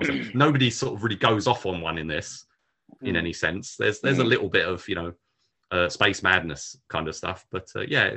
But I I just thought you know it was very polished and compared to that German film that you mentioned, which did come to mind also when I was watching it. I mean, I, I hated that film. Mm. I hated that film yeah. a lot. And there, there's not a there's not a huge difference between these two. That was a film essentially with two characters and barely any dialogue, though. Um, but this one, you've got, you know, they're moving around these corridors and stuff, and I was very engaged with the environment. I think that's probably the thing, and I like the I like the score as well. Anything where I'm sort of drawn in, uh, and I know you guys weren't drawn in, but I, for me, I was quite drawn in to, to, mm-hmm. to that experience, and and I liked it for those reasons. Jolly good. Um, there's a film I I don't know if you've seen this one, Rich, called Cargo from 2009. Was that a Swiss um, one? Swiss, yeah. yeah. I think I did see that. Yeah. yeah, that was you know a, much better film of, the, of this type. I Mhm. think um, for me personally, anyway, I, I, got more out of that than this. Uh, you know, similar thing with with this sort of really good, um, you know, set productions and things like that. Um, but but more of a an interesting mystery for for it. But um, yeah, didn't get on with this one unfortunately. So scores on the doors, Rich. Well, I, I enjoyed it a lot, so, and I would recommend it. So I'm going to give it an eight. hmm And Steve. I'm going to give it a four. I'm going to give it a six. It's um, Well, Yeah. quite a spread there we've got. it is quite a spread. Yeah, the production values are very good, um, but I, I just found it a bit too cold and uninvolving and depressing. Really, yeah, you know, really did. Um, so there you go, a four, a six, and an eight for Rubikon. Go check it out. Our next review is The Pond. An anthropology professor makes a startling discovery regarding the rings of hell. Or does he? Or doesn't he? And discovers someone or something is rather interested to learn what he knows. Oh my God. Steve, what the did we watch? What, what, what, what did we watch? I don't know. I really have no idea. Um, You watched a lot of people, like kids running around with bags on their heads. Okay. and a lot and a lot of people talking absolute bollocks. There's I don't think there's a line in this whole film that is then followed by a line that hmm. Makes sense. should be Na- there. that yeah. naturally follows it. Yeah. Yeah. yeah. The whole thing is just pretentious and oh It's so like they, yeah. It's like It's like somebody the- shredded the script and tried to put it back together again. Yeah, and I still have no idea what what was going on or what was supposed to be going on. All I Hmm. know is this this guy gets up, gets on a boat, goes to this island, goes to his laptop for a bit, then goes home, and then his daughter comes with him one day, and there's a couple of weird kids, and uh, that's about it. You And know, he's, you know that bit where he's talking. He's talking on the. He's doing those video calls, isn't he, to like his boss or some scientist Yeah. or whatever, you know. And the Yeah. guy just starts going on about stuff, and then just gradually walks away, and walks up to his window, and whatever. And I was like, that was the point where I was like, "F you, film, F." Just like, Jesus Christ, what what the hell? I was just like, I'd, I'd almost tapped out at that point. Oh, Okay, I will give this credit, believe it or not. So I'm, I'm going to a credit for some very striking visuals. Um, they don't make sense, but they are very striking visuals overall. Um, it is essentially a folk horror story. Yeah, story. It's very folk um, horror. Very, very folk horror. Um, you know, we're dealing with sort of paganistic style, sort of demigods or something. Um, exactly. Something we don't know. something you, you know. you know this could be all in the guy's mind or it could be real you know There's a guy with a tree for a head, Yeah. or or, or a See- mask, but, yeah. but he's basically walking with a tree trunk on his head. see that reminded like me of that. that re- that reminded me of that, that film we saw that indonesian one Yes. do you know the one I mean? where, the, Um, where the, the characters yeah. coming out of the the, the, the forests and stuff behind the behind the trees was it? that's it yeah yeah that's it Yeah. the trees or something Behind the trees. Oh yeah, So- I like that one actually. yeah there's the, the as as you know both of you. Um one of one of my bugbears is horror films which feature kids as protagonists. Um you know and and this unfortunately has what three kids in it? One of them keeps sort of screaming at her dad and the other two are like the Mm. evil kids sort of thing. And i did yeah anytime they're on screen i just wanted to fast forward through it. You know skip to the next scene. It, it, it was oh it's awful those bits it It's a- just drove me around the twist I just no. I think the whole thing was awful. I mean, it, it's. I don't know. It's like it, a dream, isn't it? That's the, the whole thing is sort of like that sort of David Lynchy kind of dream well, that's thing. thing. I think that's what he was going for. Yeah. do you think any do you think any of the cast actually you know do you think they got No. together and go looked at each other and go do you know what we're doing I don't No, not a clue. None of them. yeah.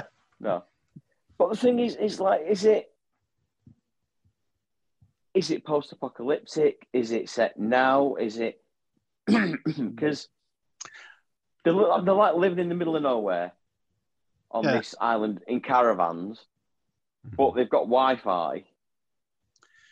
There's this whole And- bit where he's going, "Oh, somebody's informed on me," you know, some, and I think, "What? What are you talking Mm. about?" And this guy, you know, it turns out to be the chess guy. So, oh yeah, I, you know, I, I told them about you or something. You go, told who about what? It's Yeah. just like, what the fuck are you on about? Yeah. It's, it's, it is so bizarre. I mean, we, we should have known right at the beginning. Or, well, the two things. Very first shot um, is of his daughter just sort of lying in, in the middle of the path. You know, presumably she's been asleep, but she's literally in the middle of the road. Mm. You know, you think who the who the hell sleeps there? Yeah, but yeah, you, but it does actually look quite decent. You know, it looks all right. But it's a good shot. It's a good shot, Yeah. but it does it, it just not. raises a lot of questions. you know, makes not a lick of sense. yeah, it Like doesn't make any sense. No, not at all. And and what was the other thing I was going to mention? Um, oh yes, of course. The weirdest thing about this film altogether, and and and the thing which should have clued us in that this is just like out of its crazy mind, is is the um the boatman, Hmm. the s- Yeah. sonam- somnambulistic boat. I can only imagine the, the, the idea is, is this guy is like narcoleptic you know, which is why he's wearing this weird costume, like his pajamas with a big cushion on his back and all this sort of shit because he keeps falling asleep. But uh, as Well, soon as I saw him, I was like, Mm. what is going Well, on? that's where I was thinking. You know, I, that was quite early, and you know, we've already had a couple of weird scenes or whatever, and it's like, okay, this is, you know, this is a, a dream. You know, not dream, dream or afterlife or something. You know, he's he's Mm. taking the, he's you know, paying the boatman to go across the river Styx and all Yeah. that sort of thing. Yeah, was exactly. um. So I was like, really, I was, I started to get a bit off put from Mm. Just the early bits, and then I just not following the dialogue, and that's just not really. um Yeah, it was very Yeah. very. I didn't really engage with it. I was drifting away. I wasn't. I'll be honest. I wasn't paying a huge amount of attention after a short period of time. Just sort of dipping in. I'll give them So- credit for you know for the visuals and stuff they've got. I'm not really into the folk horror thing very much, so I Mhm. think if you like that, if you like, you know, folk horror, then and you go along for the sort of experience of it necessarily more than necessarily logical narrative, then you might be okay. Uh, it, uh, I mean, it's, it's like one of, I mean, this, Mm. uh, I wouldn't say it's, it's definitely not as bad as like zeros and ones for me because there is some merit to the cinematography and everything in it Mm. even if even if i couldn't follow it you know I, I could stand it from that point but it's probably um i would definitely say it's one of my least least liked films Yeah, of the year so far Mm. I'll I'll be brutally honest. It took me three goals to finish it because I fell asleep twice. Mm. Honestly, I yeah, This is like an even more co- an even more incoherent film than Sauna. I don't know if you've seen that one. sauna Hmm. What as in like a sauna that you go into and It's um a, it's a Swedish film um set okay. set like d- during the um well there's a gap in the in the war between Russia and, and Sweden and basically it's about these these cartographers who um are sent to this village which is basically on the border of both countries. Mhm. and and uh you know it, it is weird it is weird shit. Um, Mm. you know really really weird shit. I do recommend it but it is all about atmosphere and and and just general weirdness um, which which I kind of like I think is what they're going going for here as well. But anyway, so scores on the doors for um, the pond, uh, Steve three. a three, and Yeah. uh, Rich uh, I don't know. Let's say a f- I mean, there is some effort with the cinematography and stuff, so I'll I'll I'll, I'll say a four. It's I a don't- Serbian film, by the way. Interestingly enough, it's um. I thought I thought it So we've had an Austrian yeah. film shot in English, and now we've got a Serbian film shot in English. Mm. Was it shot in English? I thought it might have been dubbed. Uh, didn't seem. I didn't feel. It didn't feel dubbed to me. Half- Either- half if it wasn't, it was a very good job. Yeah, half the time it felt in a different language, but there you go. Um, I can't believe I'm doing this, guys. I'm actually giving it a five. So there you go. I How do you justify you're that? neither. I, I justify it because you know, as you said, it, it's the cinematography. It's, Yeah, yeah, it's the you know the design of it. Um, Yeah. I'll, I'll give it points for that. But They've everything they've they've crafted something. They've you know they've Yeah. they've definitely crafted. It's a crafted film, but yeah, quite what they what, quite what they've crafted. I, I don't know. I think this is a film for a very particular kind of audience, and Yeah. uh, you know I'm just not that audience. no, I'd, I'd suggest if you you know, as I said, if, you- if you if you'd seen the film Sauna or even um, Sword of God, remember that one, Rich? Yeah, I didn't really get on with that one either. but that- on yeah, that, that I- was I a, know, in a but that- very similar vein. Mhm. Very But, similar. that, but vein. that's the sort of you know, if if you got on with those films, I think you might Mm. get something out of this. Um, it's it's definitely moody and you know that, that sort of stark countryside. It's going for forward as well shot as we said, but yeah, it's just a bit too weird and disjointed and incoherent um, to actually enjoy for us at least. So that is a what was it? A three, a four, and a five for uh, the pond. If you're interested, go check it out.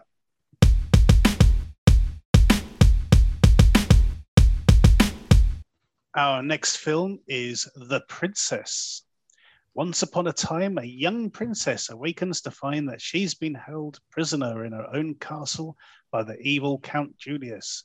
However, this princess isn't some wallflower. She has secretly honed her own set of skills and woe betide those who stand in her way. Um, this is wonderful. Um, I'm, I'm laying that out right now, guys. Uh, you can disagree if you like, but I, I thoroughly enjoyed this. Um, there's not much story here, really. It is this is a fight movie. This is an action movie, um, and you know I've, I've already heard it described as the medieval raid. You know things like that. Yeah. Um, sort of- except you know in this one she's starting at the top, working her way down, kind of thing. But um, there's definitely a flavour of that. Um, this is directed by the guy who did Furie, which is a film we both liked, Rich, when we covered it. Um, Yes, when we very did our so. uh, Vietnamese um, bit, uh, Le-Van Kiet, um, and stars Joey King and Olga Kurylenko as um, a very vampish um, sort of bad guy. Um, thoroughly enjoyed this. Uh, Rich, no, sorry, Steve, over to you. Um, Mhm. but be like that. Um, but go to Rich. sorry, I'll, I'll edit, edit all this story. Yeah, don't worry. oh God. Right. Um. Yeah, medieval raid is what it is, but I just think the script could have done with a bit of work on it. I was slightly disappointed in that, but I was. It was good to see that it looked like Joey King did ninety percent of her own stuff. Yep. I'd Yeah, say. definitely, definitely her on screen, you know, full full face on, on screen all the time, or most Yeah. of the time. Yeah, I mean, because I've I've only really seen her in what was it called? I think it's called The Act, um, a series that the wife watched a while ago, and I saw a couple of episodes of it, and she, she's really good performance in that. Hmm. And just and she's good in this. It's just a bit light and frothy for me. There isn't Mhm. much substance there, but the choreography is great, and you know the fighting's great. Obviously, like Dominic Cooper's over the top, Yep. as you'd expect in this kind of role. And again, Olga, Olga yep, she's fine doing what she does. hmm R- very reminiscent of uh, of being Taskmaster in Black Widow. Yep. Uh, but yeah, all in all, yeah, it's enjoyable, enjoyable film. hmm Uh, Rich, your thoughts on this one? So yeah, the um, the, the the one of the first things I wrote down was reverse the raid, basically, and I think I haven't seen it, but I heard that uh, Robin, I think it was Robin Hood the Siege, was described as like a medieval Yeah. Uh, raid, or Hmm. that, that was what it was trying to be, It, it was kind of um, the big difference is the or, or. Die Hard, Yeah. or whatever it was trying. Yeah. It was it was trying to I enjoyed those. it. I enjoyed that, Mm. but ex- ex- except anytime anyone picked up a sword or tried to fire a bow, they, they were absolutely cack-handed. Yeah. Whereas, whereas in this one, you know, we've got a decent sort of uh, stunt team behind them. Oh, absolutely. Yeah, Mm. we've got um, Clayton Barber uh, as one of the sort of the key people involved. I think I think he's like I mean he's got loads of credits, but um, eh, I think he directed Blindsided, uh, the game, if I recall correctly. Uh, yeah, Blindsided and Blindsided the game. He Mhm. directed with uh, Eric Jacobus, which Oh yeah, had yeah. very good um, action in, and the so the action's very solid. I think there's more doubling than than perhaps you think there is because that it seemed to me a lot of the time that they weren't showing her face, um, but there were certain, obviously, quite a few scenes Yeah. where they were. There was one bit where the one bit I was really impressed by was uh, when she gets to the dungeon, and it's like a one shot Hmm. moment of of her, you know, very demand. You know, it's not long, but can all things considered, you know, it's a very physically demanding series of routines and stuff to go through uh, that, that she managed to do. Uh, I'm not familiar with Joey King, but I, I watching the film, I thought she was English. So to realize to look her up and find out she's actually like Californian or something, she's think she, she's American. So I thought I think she did a really good um, job with her accent and stuff. Mhm. Um, the film has, and now I alluded this to it earlier. The film has a very artificial set-like look. Um, that you know, it starts off with a CGI tower, uh, and then all the it's very set-like sort of locations. There's not that I don't think there's any natural sort of organic location No. shots in the film, and maybe that's by design. The um, the film somebody was uh, I saw somebody on Twitter say it's kind of appropriate that it ended up on Disney Plus, at least in the UK, is because it kind of fits a Disney formula, but Hmm. like in a really sort of you know twist twist on it. Yeah, yeah. I mean, it's that it's it kind of Yeah. takes that Disney princess kind of thing, which they were doing a bit with Mulan recently. You know, Hmm. saying make a kind of a Disney princess movie, but they make them like a a tough hero, you know, a tough heroic character who, you, who you're not going to mess with. And they kind of do it that with this, but this is a not for kids kind of movie, really. I mean, but I think, yeah, girls especially, you know, this is a kind of action movie that you could, you know, somebody could watch with their, uh, you know, at the right age, Yeah, be quite an inspiring sort of action movie for somebody, you know, with a daughter to what, you know, someone like, um, I, I don't, someone you know like a friend Sean, you know, he's got a daughter, you know, he's, he's you know wants to introduce her to action movies and stuff. She, uh, he might show her this at some point, and that's quite a good thing because this is a twist on. Is that's what I say. I I agree with the, what they were saying because this is kind of a twist on a Disney movie. Yeah. it sort of feels like a Disney Mm. movie. The Yeah. setup is a Rapunzel kind of princess in the tower. It literally starts with a princess locked in a tower Exactly. Yeah. and, and she yeah. has to find her and it is that Yeah. and it is the raid for the first half i would say or the first yeah, yeah. uh, first half first hour and then the, the story sort of moves into different areas but it is her fighting her way down and, do, and doing those all sort of death defying sort of over the top very ridiculous i mean it's completely absurd i mean she she survives yeah. these unsurvivable falls like Mhm. two or three times Yeah. uh, uh, it's silly but it is quite good fun i i didn't love it as much as i really was hoping to Hmm. I thought I thought it was fine uh, and good, Mm. and you know there is some good, some really good stuff in there, but it, it, it wasn't like I was uh, blown away by it. Uh, it was um, I did like in, I wasn't aware of who was in the cast, so when Olga Kurylenko turns up, you know she's become quite the mainstay of of all these sort of action movies and DTV films of one Yep. kind or another. The She was a lot better in this than she was in White Elephant, Yes. uh, or Elephant. No, it was White Elephant, wasn't it? Um, White which she was elephant. in Yeah, yeah. because I always get confused with Elephant White, which was the one with um, Djimon Um, Hounsou and yeah, stuff, anyway, and Kevin Bacon. But the uh, yeah, so that one that she was in with Kevin Rooker, who we've also seen again this week. The um, Dominic Cooper turning up as the bad guy was pretty cool. I mean, he's basically doing the typical British villain kind of Oh, yeah. performance. You know, it's, it's Yeah. it kind of a twist on a little bit of a twist on Alan Rickman in Robin Hood to an Mhm. extent, uh, and uh, um, I can't remember his name, Ed Stoppard, because I was I was watching it and I was thinking I know him from something, I know him from something, and I, and I think it was um, like the upstairs downstairs reboot or something that I that I remember seeing him in here. So the, it's got a good cast, Mm. uh, and and Joey King kind of fits that.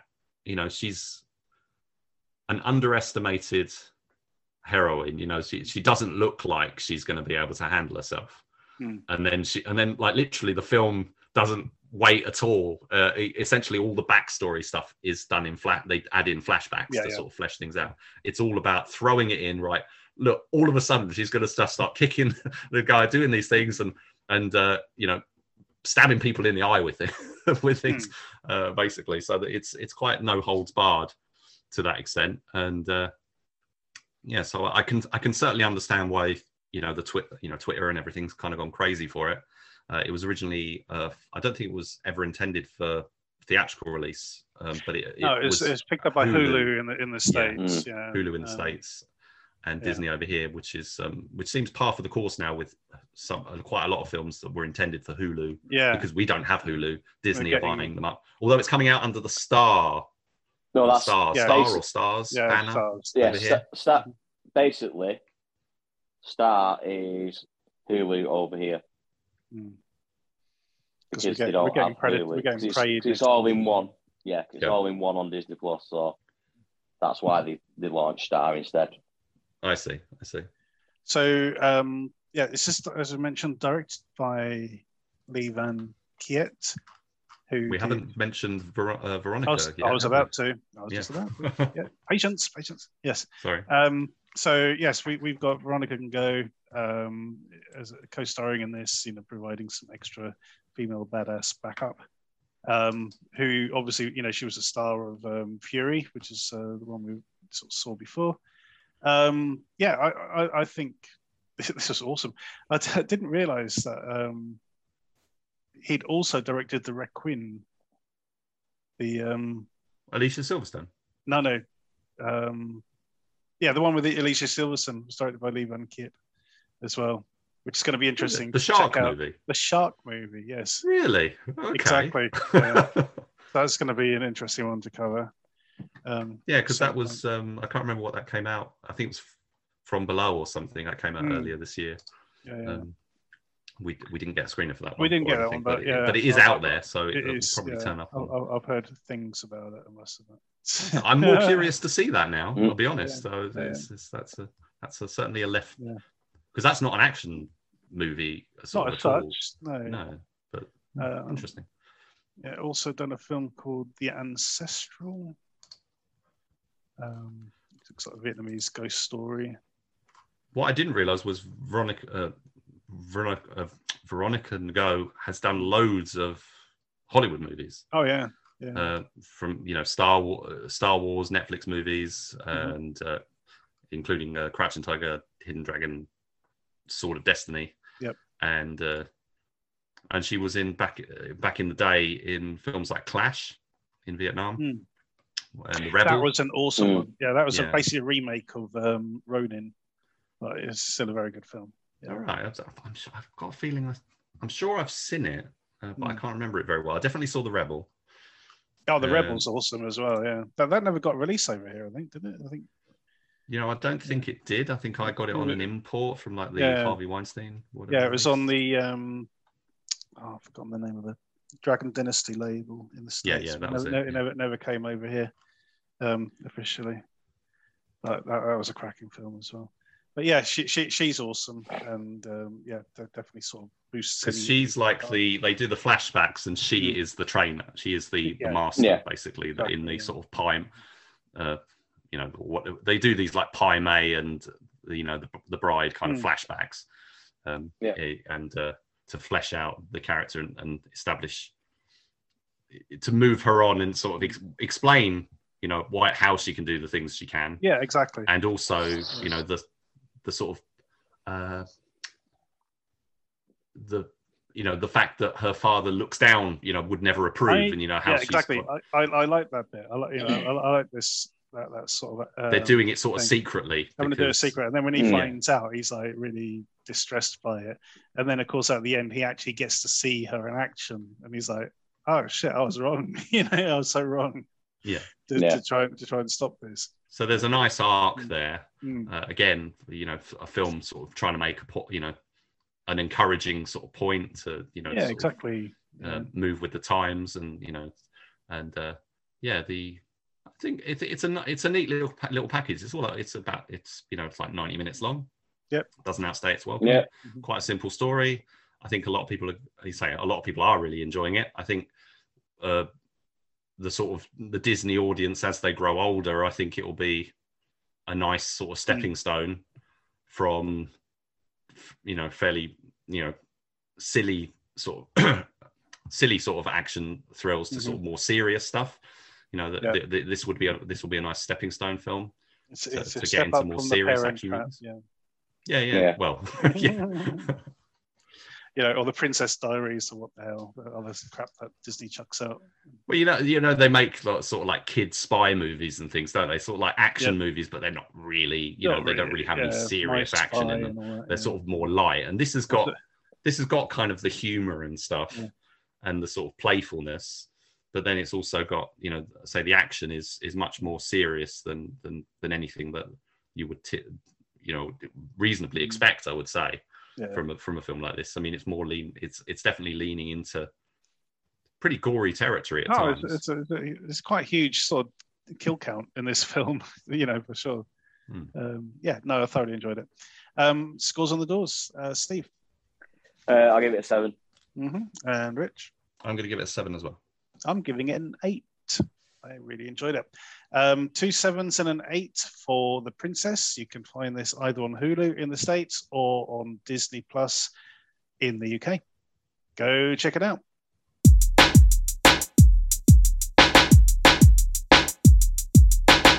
Our short shot this week is Baby Fever.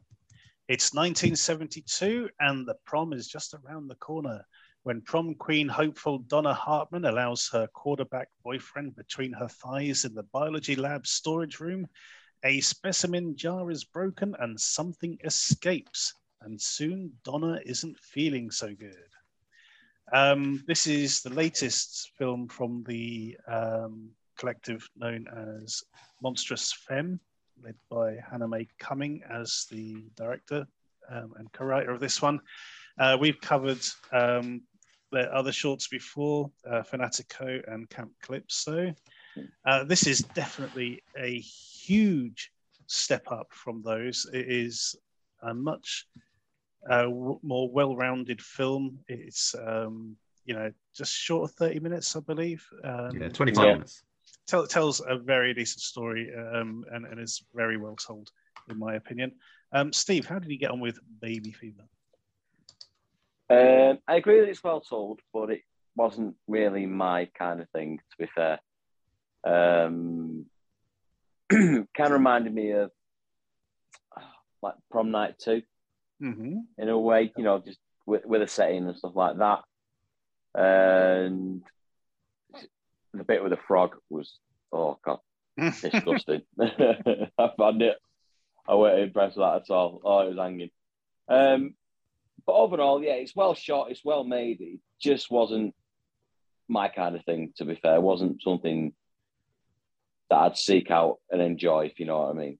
Mhm. But credit where it's due. It is. It, it is done very well. It's just not for me.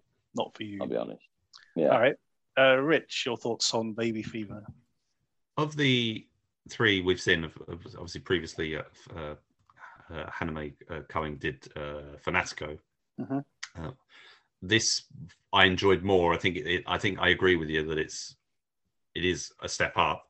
Uh, but uh, you know the, the previous work was was really polished. You know Yeah. as well within its budget. Yeah. Um, the and also I do I do kind of enjoy that these are films. You know that that wear their influences on their sleeve. Mhm. It, you know they they're very upfront about what they're what they're trying to do. You know the um, Fanatico was like the sort of slasher in the woods and stuff and doing twist on that Mm-hmm. this one is um it's the baby kind of uh, the baby horror Yeah. that sort of came out of the the the 70s with you know things like rosemary's baby and and and uh, it's alive stuff like that but the Mm. i i quite enjoyed the um for me, there were references in there to Class of Nuke 'Em High, hmm and I think quite obviously Carrie, Yep. uh, especially Yeah. uh, towards the end. I, but say these are the th- I enjoy that. I enjoy sort of, sort of picking up on on references and seeing sort of these influences and how they unfold. It's it is a, a, a, a it is properly a film. You know, it's beginning, middle, end. You know, we've got some Mm. nice uh, uh, narrative unfolding and, and resolution.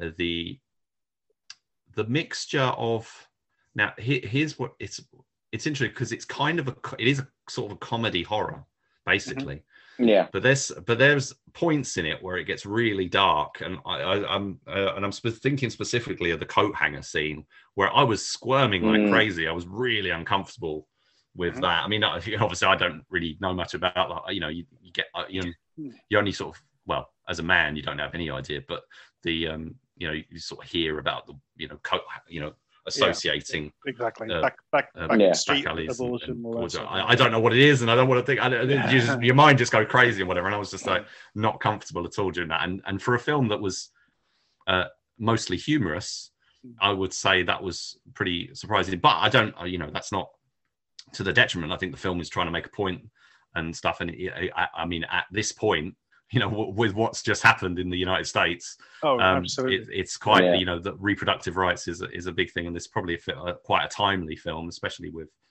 um the, The say with that all going on Yeah. the but for me the real highlight of the film is as in most cases it should be was the conclu- was the climax of the film Mm-hmm. where it all goes a bit cra- and the sort of and the creatures and uh, effects and things which which i had a lot of fun with I, I did think that was very good that i really enjoyed i really enjoyed that i i, th- I thought the performances and everything the production design and whatever of evoking that sort of 70s Mm. period worked really well but for me it was all about those little those little monsters and stuff that, that, that, Which- that i did was yeah. a takeaway for me De- definitely a nod to uh, Night of the Creeps with that as well. Um, yeah which i haven't seen i should see really? that Oh, you yeah i've heard uh, of it isn't that uh, fred dekker I think movie? so. Yeah, yeah. Yeah. Yes, it's the first one, I think. But you you really should see it. Yeah. But um, yeah, I, I I just love the whole thing that you know the the, the lighting in this film. You know, the, the color coding yeah is Yeah. is is really really clever. Um, there's a tracking shot at the beginning when we, we meet Donna, you know, after a little tryst in the biology lab, and um, you know, it's a tracking shot on, on a roller rink where we're sort of fol- you know Mm. following her, and then you know the um, uh, the characters are introduced. You know, the credits come up um, as they sort of um, um, what's the word I'm looking for? Skate up to her and things like that. You know, and their best friends sort of going, "Oh, I heard you had sex with your boyfriend." And thinking, "Well, who the hell told you? You must have been the boyfriend because you know it literally just happened, sort of thing," which is quite funny. The um, well, as things unfold you know i guess uh, oh yeah, I absolutely. think, So- I think so you're probably there- onto something there.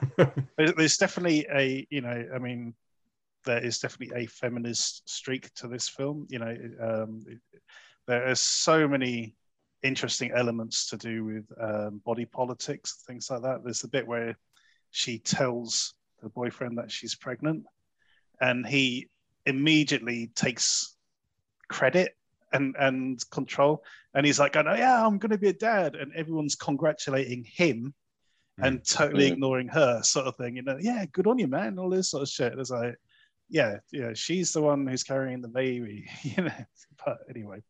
Um yeah and of course you know he, he- after her best friend is sort of telling her oh you got to keep it you got to keep it you know you, it, it's, it's a sin all the rest of it. And of course next thing she's shagging the, the boyfriend as well. Yeah. um, the the bit you, there's also a, a good sort of visual gag when when they when you know she's in the toilet and throwing up when a friend sort of says what do you want to do? And she just sort of shifts her body and then there's the graffiti on the wall that sort of you know um, was was it mission abort? With with, with a coat hanger sort of written on it. Um, that, that I thought that was very cleverly done. Um, yeah I, I- just think it's it's really well put together uh, really really well written. Um, the bit you mentioned, Rich, with the the coat hanger, um, kudos to the um, the people who, who did the sound for this. You know, that did the music, because the score for that particular scene is really well done. It's it's literally just one note, you know, but it sort of builds and builds and builds. It's sort of, it has that sort of underlying bass, which uh, lets you know there's there's something foreboding about to happen, and she's sort of pulling this um, wire coat hanger into into shape, as it were. Mm. Um, Yeah. yeah, no, I, I- just thought this this worked really well. I'm, I'm um, yeah, very very impressed by it.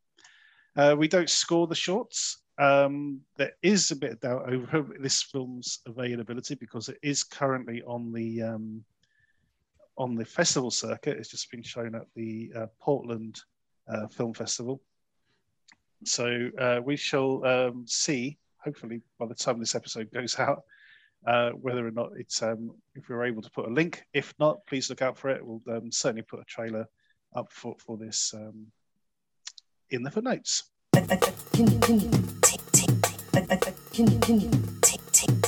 Our DTV throwback this week is Marked Man. Serving three years for killing the drunk responsible for the death of his wife, Frank Gibson witnesses the murder of a fellow inmate and has to escape or be framed, especially as it was a couple of guards involved in the murder. On the run, Gibson makes some startling discoveries about what the heck is going on. Um, this stars Rowdy Roddy Piper, and I think overall he does a very good job. I quite enjoyed this one. Um, Steve, what do you make of Marked Man? Yeah, I enjoyed this. Um, just bringing it back to Roddy Piper. Uh, what was the one we watched a while ago? Um, remember? Jungle Ground. I think we covered. Yeah, that's where, where he's sort of stuck on the wrong side of town, sort of thing. No, the- where it's like a in the future. It's like a future. Sci-fi, Oh yeah, that's that sci-fi. Yeah. I think this is our third Roddy Piper movie. Yeah. yeah. Yeah, but you know, it just shows how good he was. You know, I mean, mm-hmm. it's it's a typical prison break revenge, trying to prove your innocence type thing. There's nothing particularly special about it, but it's just great. He really is good in it, and I mean, I know him most from from the wrestling, obviously, when I was a Yeah, kid. yeah. You know, some of the fights with him and Bret Hart were absolutely phenomenal. But he he, he does play. He's decent, you know. He's not. You get some like I don't know, like Hulk Hogan, Mm. who just can't do anything other than be Hulk Hogan. You know, there's no nuances to his character or anything like that. But in this, he just he nails it again, and you know, I like with the fight choreography as well. You know, you've got quite a few little slide wrestling moves in there. You know that he can pull off, and he's seems to be quite nimble from you know from what I can remember. You know, he- he's got a decent fighting style going on, and you know the, some of the baddies are a bit over the top, especially the um the you know the bloke with the ponytail. I can't. Is Oh, it yeah. Miles O'Keeffe? Miles O'Keeffe. Mm. Yeah. Uh, you know, he's a bit over the top, and some of the some of the secondary characters aren't, aren't great, but yeah, it's just enjoyable mid nineties action thriller. You know, Um, so, uh, Rich, I, I know this is one that you hadn't seen before. How did Yeah, you I get on with it? Well, I, I'm honestly not sure if I think I did see it, but it didn't make much of an impression. I'm pretty sure. Right. I, I'm pretty sure I Mm. had seen it, Mhm. but the uh, but I was interested to see it again because I didn't remember anything about it. Um, maybe I hadn't seen it, but um, I'm I'm pretty sure I, I did. Uh, the I st- it's not great. Uh, the the it's fine. You know, it's it is a standard meat and potatoes action movie uh, of the period. Yep. There's uh, you know, you've got it's you're coming out of the sort of this is like 1996, so there's not Mhm. the budgets are starting to get a bit smaller on them. I would say to, to so for example, like some of the films that Roddy Piper had done earlier, obviously they live being sort of the high more high one, but um, he'd Mm. this is where you know the the budgets are getting a bit more constrained and they're not actually putting as much effort into there's not that much effort with the scripts and stuff i would say the the the the, the thing i'm let down with is although i like i think roddy piper's good in it i think he's but I, he's better than that i mean one, one of the things that was always great about roddy piper is he has that you know charisma and that humor that that he Mm. could, you know he was he's a he was funny he could deliver lines and you know pa- Mm. what- what- whereas in this one he's mostly on his own he doesn't really get any sort of uh opportunities to sort of crack wise or anything which is one of the one of you know his strengths um the you know or, or you know sort of showboat you know sort of you know with you know monologues or whatever the um he's he's just kind of a physical presence for the most part uh, and that's fine. Uh, he does well. Uh, there's a nice bit where he sort of jumps onto a, uh, I think it's like a passing truck or something, and he, he sort of rides that a little bit and pulls the guy out, and that, that's quite a fun Mm. little moment. The fight scenes impress me because I think I think to the, there's a couple of scenes in there that are, are a cut above what was Yes. happening at the time. Mhm. There's one bit where a guy like does a spin, like a like a Hong Kong Oh, yeah. style spin, which yeah. was Yeah. really out of left Or a field. punch. Yeah. Yeah, Yeah, he gets uh, punched, he punches and spins and then falls in a hole. Yeah. yeah which is which was not common uh, Yeah. at the time and the there's and also he he does as you get towards the climax there's the, you know so there's a there's like a henchman fight at the end Hmm. towards the end which again was, uh, the, the the guy He's was a solid martial artist yeah he had the Yeah. moves and stuff and that that was that was a very that was a well choreographed fight uh, Miles O'Keeffe. There's not many stars in the movie apart. So you got Roddy Piper, you got Miles O'Keeffe, and he's okay. Um, he's like a corrupt cop kind of character, and that. But say the budgets are a bit smaller on these, so you don't get as much sort of bombastic action. This isn't a PM movie, basically. this isn't that's like a right, high. Mm. You know, there's no there's no sort of big action sequences and whatever, which were around the same time. You know, sort of you're not a million miles away. But this the director of this is a guy who's not really Not, uh, an, an action action guy Stuff, no. he's uh, he did um, a Gary Daniels film called Hawk's Vengeance, I think the same year as this, uh, or at least they came out the same year. But Marc F. Voizard, whose name I, I, confess I was really not familiar with, say, but because I don't think he's got that much of a, a, a, a you know, an, an action sort of pedigree. I think he's done a, you know, he's more of a journeyman kind of director. The so I think it was if you're if you're looking for something that's you know especially coming off of something like the pond you know it's just a, something Mhm. you just want to make sense you know that that this was the kind of plot that was happening this you know the, the whole uh, a guy out to prove his innocence you know kind of story i mean mission impossible was this year and you know the fugitive was not too far before and you know various other movies and that. So the man on the run kind of plot was very in vogue at that time. Uh, and you know this is this is you know this isn't the fugitive uh, but you know it's it's it's it's certainly a, a, reasonable way to pass the time. Uh, and you know say although i would like uh, roddy to have uh, to have had more you know opportunity to sort of be have more personality uh, which he Mm. does at the, he he gets a scene at the start uh, a bit like what we were saying about earlier with fortress snipers eye you know there's a Mm. oh we're gonna be so happy kind of scene to, Yeah. to, to set up and then it's like uh, you know um, the happiness is the rug is pulled out and and stuff and uh, but uh, yeah i think if you're looking for something a, a bit more lively then you probably want something like a resort to kill with Sonny Chiba and and stuff but uh, this is abs- this is fine and it's got some nice surprising moments in it Mm. Indeed. Yeah. So, so as you said, this is meat and potatoes stuff. It, it's it's nothing special, but it, it does what it needs to do. Um, yeah, th- th- this could have really been, you know, a, a two-parter on a TV show like the A Team or something like that. Really, you know, it's it's it's that sort of level of production, I think. But Yeah. it, it's fine. Yeah, Yeah. It's, it's, it's past the time. Yeah, um, enjoyed it.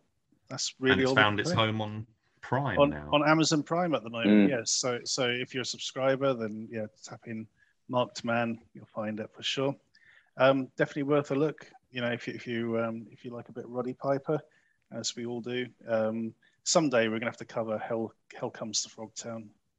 Yes. which Um, that is one i don't think i've seen Oh, okay. I know of it yeah, but i don't think i've ever actually seen it that's that's an interesting film for sure.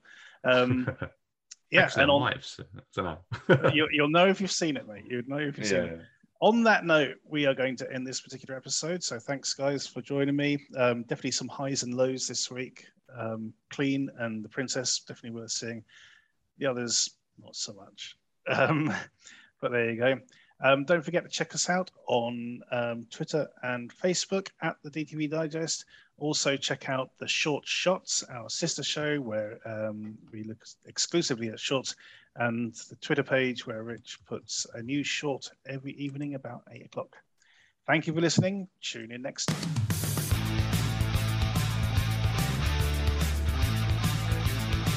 You for listening to the DTV Digest. Let us know your thoughts in the comments and tune in again next time.